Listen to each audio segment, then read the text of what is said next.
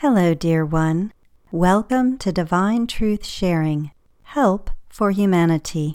I'm Reverend Catherine Kent, and this is a mini podcast. God bless.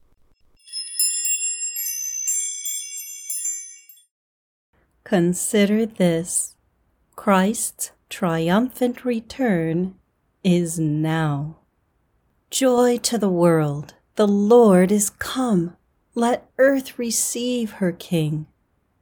In 1719, English hymn writer Isaac Watts based these lyrics on Psalm 98.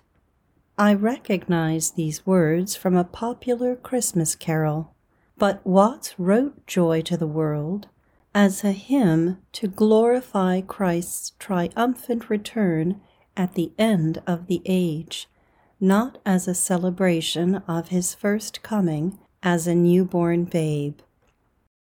As an earnest seeker of God's divine love, I know Christ's triumphant return is now. The Christ Spirit lives in every soul who has received even the smallest portion of God's divine love.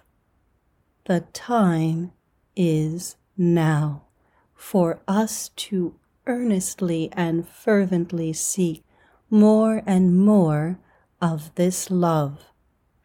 The gift of the present is all I have. It is all I shall ever have. This concept is expressed in Matthew chapter 3 verse 2. The kingdom of heaven is at hand.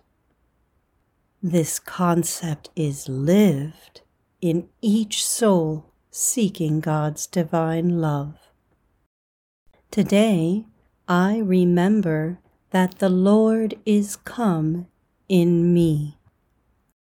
I accept that the kingdom of God lives within me as a divine love seeker, and I allow the love light of our Creator to shine through me, a radiant beam, into the world so in need of His light. Joy to the world, the Lord is come. I receive my King all is well.